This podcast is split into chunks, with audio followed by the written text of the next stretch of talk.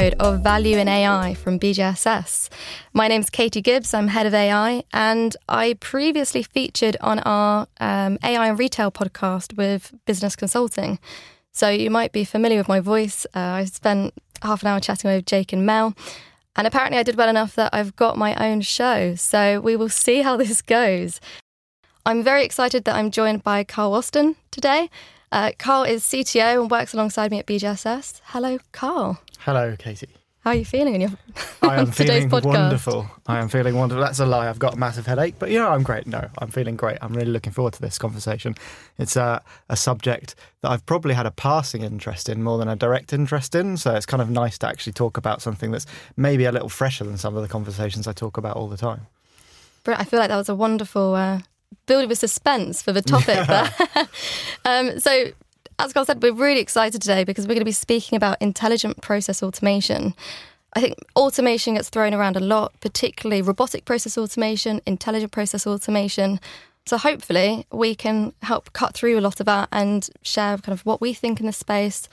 We'll probably disagree on some things, and uh, yeah, we'll go from there. So, Carl, I guess I want to, to start off with what is your definition of intelligent process automation? a lot of people use words like big data, IPA, RPA, whatever, and they, ha- they have to have their own definition of them.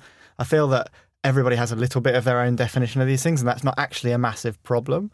For me, um, process automation and IPA, and specifically, is around taking a process that is mostly human used at the moment um, and uh, making that either fully or semi-automated. The intelligent part of that is to actually have, you know, cognitive capability or decision, you know, proper learning and decision making in that. That's often via via AI or machine learning, not necessarily, but that kind of it switches that from RPA, which is just like a straight up. It's it's almost an analog for a straight up robot tapping the keys. To something that's a little bit more intuitive of and cognitive of what's what, what it's looking at.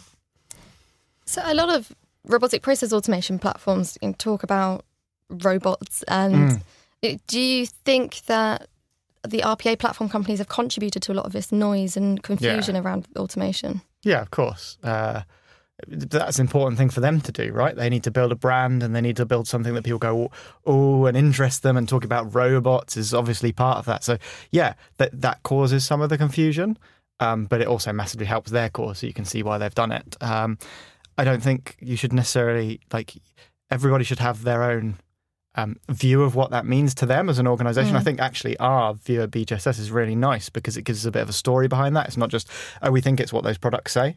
We've got our own view of that. But I, I'm also okay with everybody having slightly different definitions. Yeah, I think a lot of the conversations that I've been having with people recently, um, they all have slightly different versions. But I think also because they've had RPA companies knocking on their door for so many years, they've almost gone, we've got these use cases. It has to be RPA because we, that's been drilled into us Yeah. for a few years. You know, it's something around you know, triaging emails, whatever that might be. And it does feel like actually those RPA companies have almost monetized the use cases that you would you know look to automate so that people have that instant correlation. Yeah, yeah. Well, it, absolutely. It's that if I've got a problem, I need to think of their product first. Because if I do that, they're going to be the first people I talk to. So of course, you're absolutely right. They they have purposefully tried to connect to those use cases that people will commonly have out there. So it's very quick for them to go, ah, well, I can talk to that product company rather than getting maybe some more independent advice and understanding whether a product is the right thing. It may well be, or not. Whether a platform's the right thing, or in some cases, I've I've literally seen a company that only needs to automate one or two processes and doesn't want to go beyond that, or might but do them separately of mm. each other and pay an awful lot of money for a product where they could have done something quite quick. You know, in the old days, we've we've been doing automation's been around for ages in the computer world, right? Macros. I used to write macros when I was 16 in in in in, in Office and VBA and stuff like that. That's a form of automation, right? I took away hours and hours of work from people in a workforce to to get the stuff done in, in automation by recording macros and writing little bits of code. There's there's nothing new to it, and that was actually really quite quick and effective and massively cost saving. So you don't necessarily need a big product if you've only got one or two use mm. cases as well. Yeah, absolutely. And you know, one of the things you mentioned there was independence. Mm. And one of the things that surprised me as I've kind of been doing research in this area over the last kind of year or so is that a lot of the consultancies out there have an affiliation or a partnership with a certain automation platform um, because they get such large commission checks.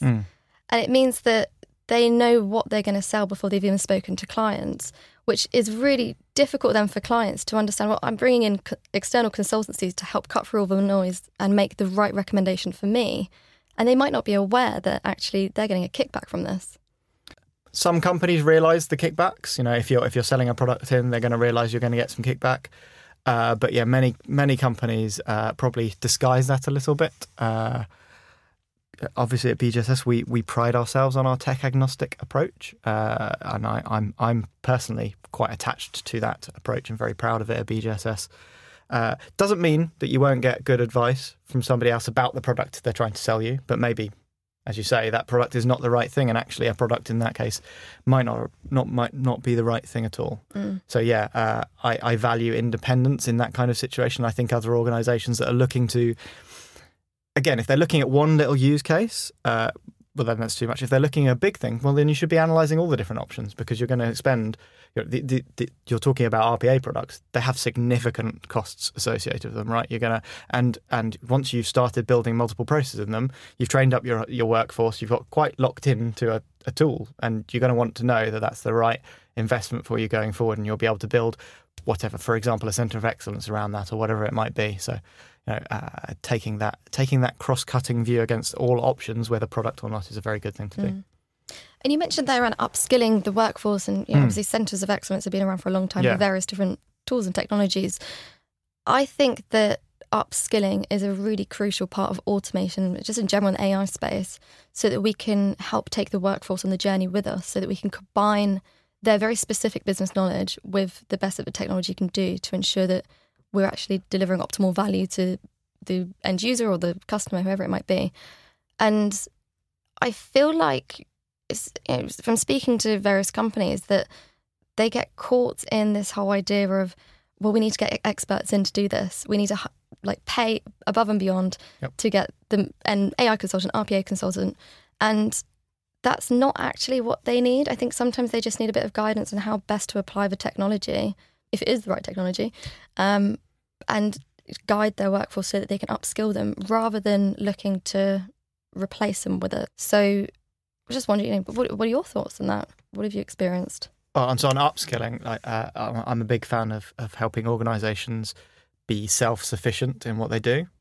Um, not not that you know we want, we want to sell you a load of people and then stay in for ages. It's about helping an organisation improve themselves for the better to be able to continue along the lines through which you've helped them. Like actually, you talked about centre of excellences. It's a really good example of of a when set up correctly, of a structure that is designed to do that in a little in a way. So, centre of excellence is not there to say, uh, "I'm the best at this." It's there to help other parts of an organisation learn, especially like if they set up in a hub and spoke model where you put people out into the rest of the organisation to help. You know, th- that whole point of that whole thing is to to standardize, uh, add some governance in, but it's also to help the rest of the organisation learn and be self more self sufficient in a way that is structured and works for the organisation as a whole. So actually, that kind of model is really good in that. So uh, why would you not love that? It's a, a, I guess from a commercial point of view, it's lovely to to to have people working forever. But actually, from a commercial point of view as well, if you do a great job, and then a company is like, and you've helped them be self sufficient in an area, who are they going to look to next when they need to do something? Mm. Clearly, there's a lot of value that both customers and organisations can get from process automation. Mm. Are there kind of key kind of value adds that you think that people can achieve with it, or do you think it just depends on the use case and what it is that they want to do? Uh, it's it's always going to depend, right? But the point of that is to remove the most monotonous tasks from a person. If you remove the monotonous tasks, you're gonna there's there's obviously uh, potential to to make savings and repurpose that somewhere else, repurpose people somewhere else. But also, if you look at a person and you identify what they do all day, not everybody, but the majority of people don't like doing the monotonous bits. Mm. They like doing the bits that are maybe a little less monotonous. And if you can take away those bits, you're going to improve, improve the, the morale and the happiness of your workforce, right? That's a great thing. People become far more innovative, far more capable when they're happy. You- You're going to think about different things. You're not just going to be tapping away doing the same thing over and over Yeah. again. And and everybody benefits from from having that little bit more space to to apply yourself. Yeah. Uh, So actually, it can be a solution to an overloaded workforce. Mm, absolutely. well. Mm. Yeah, it doesn't have to be, oh, I want to cut somewhere. I've overloaded or I've got a workforce that I, you know I've I talked to one or two clients. They've got 13 accountants basically filling in spreadsheets that could be automated. Though I, I picked 13 out of the air, but you know what I mean. And and those That's what people, we're doing on this podcast. So fair enough. And those people could be doing far more interesting, useful things for the organisation and applying their real strong expertise Mm. as well. Uh, they're not; uh, th- these aren't people that uh, that are w- would be considered lower skill workers at all, uh, and they, they could apply that that to all sorts of business. But they're just so stuck in; they're doing the same thing over and over again. Releasing that is huge value to the Mm. organisation. It's not just about the money saved.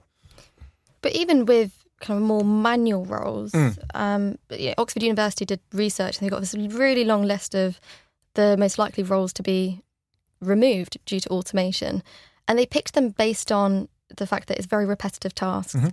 But they haven't actually thought about it from a human centric perspective. So the roles that really jumped out at me was uh, receptionist and call center agent Yeah, because in both of those examples you can see how they could be automated you can see how you could Im- improve the process but i don't know about you i'd much rather be greeted by a human when i'm Mm. going to a building for a first time but you know I'd- be for a meeting an interview and have a f- bit of a chat get some guidance around the building then have to sign into one of those really Yeah. irritating ipads and then you sit there wondering if a person's got the notification or not and I like the mix. I like those iPad apps because they mean I can just go in and sign in quickly whilst I'm talking to the person and getting the Mm. information from them that's useful, whilst also so that we're talking about augmenting the person with the with with some automation. That's great. But yeah, I wouldn't want to go into a reception that's just got nobody there. Ideally, especially not if you're. That's front of house for your company, right? You want to make a big Yeah. impression on people who enter your company, and the, that impression doesn't want to be cold and that we you know, maybe if you're a high technology firm it's a cool showcase and then somebody can come out or something like that but you don't want it to just be cold um, So I was going to say, actually, you talked about augmenting the the receptionist in that example. Mm. And you said, "Well, I'm going to use the technology whilst I chat to her." yeah I'd say actually it's the opposite in Oh, a yes. call center, yes where you can use the technology to give the call center agent all the information they need. So they're not checking three different screens, typing things in different systems, and they're normally chatting because they need to buy time.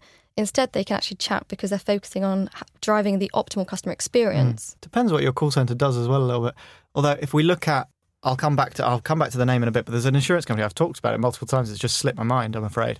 But um, but they uh, they have two chatbots. One chatbot is uh, where you buy an insurance policy, and the other one is where you make a claim. Um, and they are they are uh, I think they have I, I forget the numbers thousands of customers per person supporting them per real person, which is more than any other insurance firm by quite some way have customers to staff, and they do that by chatbot interfaces. Their chatbots have they their company has one of the highest net promoter scores, and their chatbots are va- vastly successful. Lemonade, that's the name of the company. It's just come back to Oh, me. of course. You've, I've heard you talk about Yeah. them. It was niggling at me. Uh, and yeah, th- their chatbots actually get get them amazing net promoter scores. So uh, I'm not trying to counter your point. I think I actually believe your point and agree with it for the majority of companies. But a company like that that was born out of that, where one of their founders is a behavioral scientist, I believe, or a behavioral economist, economist or something like that, they uh, they have been able to do that in a very very successful manner. On that positive note, I think we should wind things up as we're running low on time. But thank you so much, Carl, um, for the fascinating discussion. I think we covered a whole range of topics there. Hopefully, we've helped um, provide some guidance to our wonderful listeners on what process automation is. And you know, hopefully, they're a bit less nervous around what automation means for them as well. Uh, thank you to our listeners, and please do hit subscribe from your favourite podcast providers. And please tune in to us next time.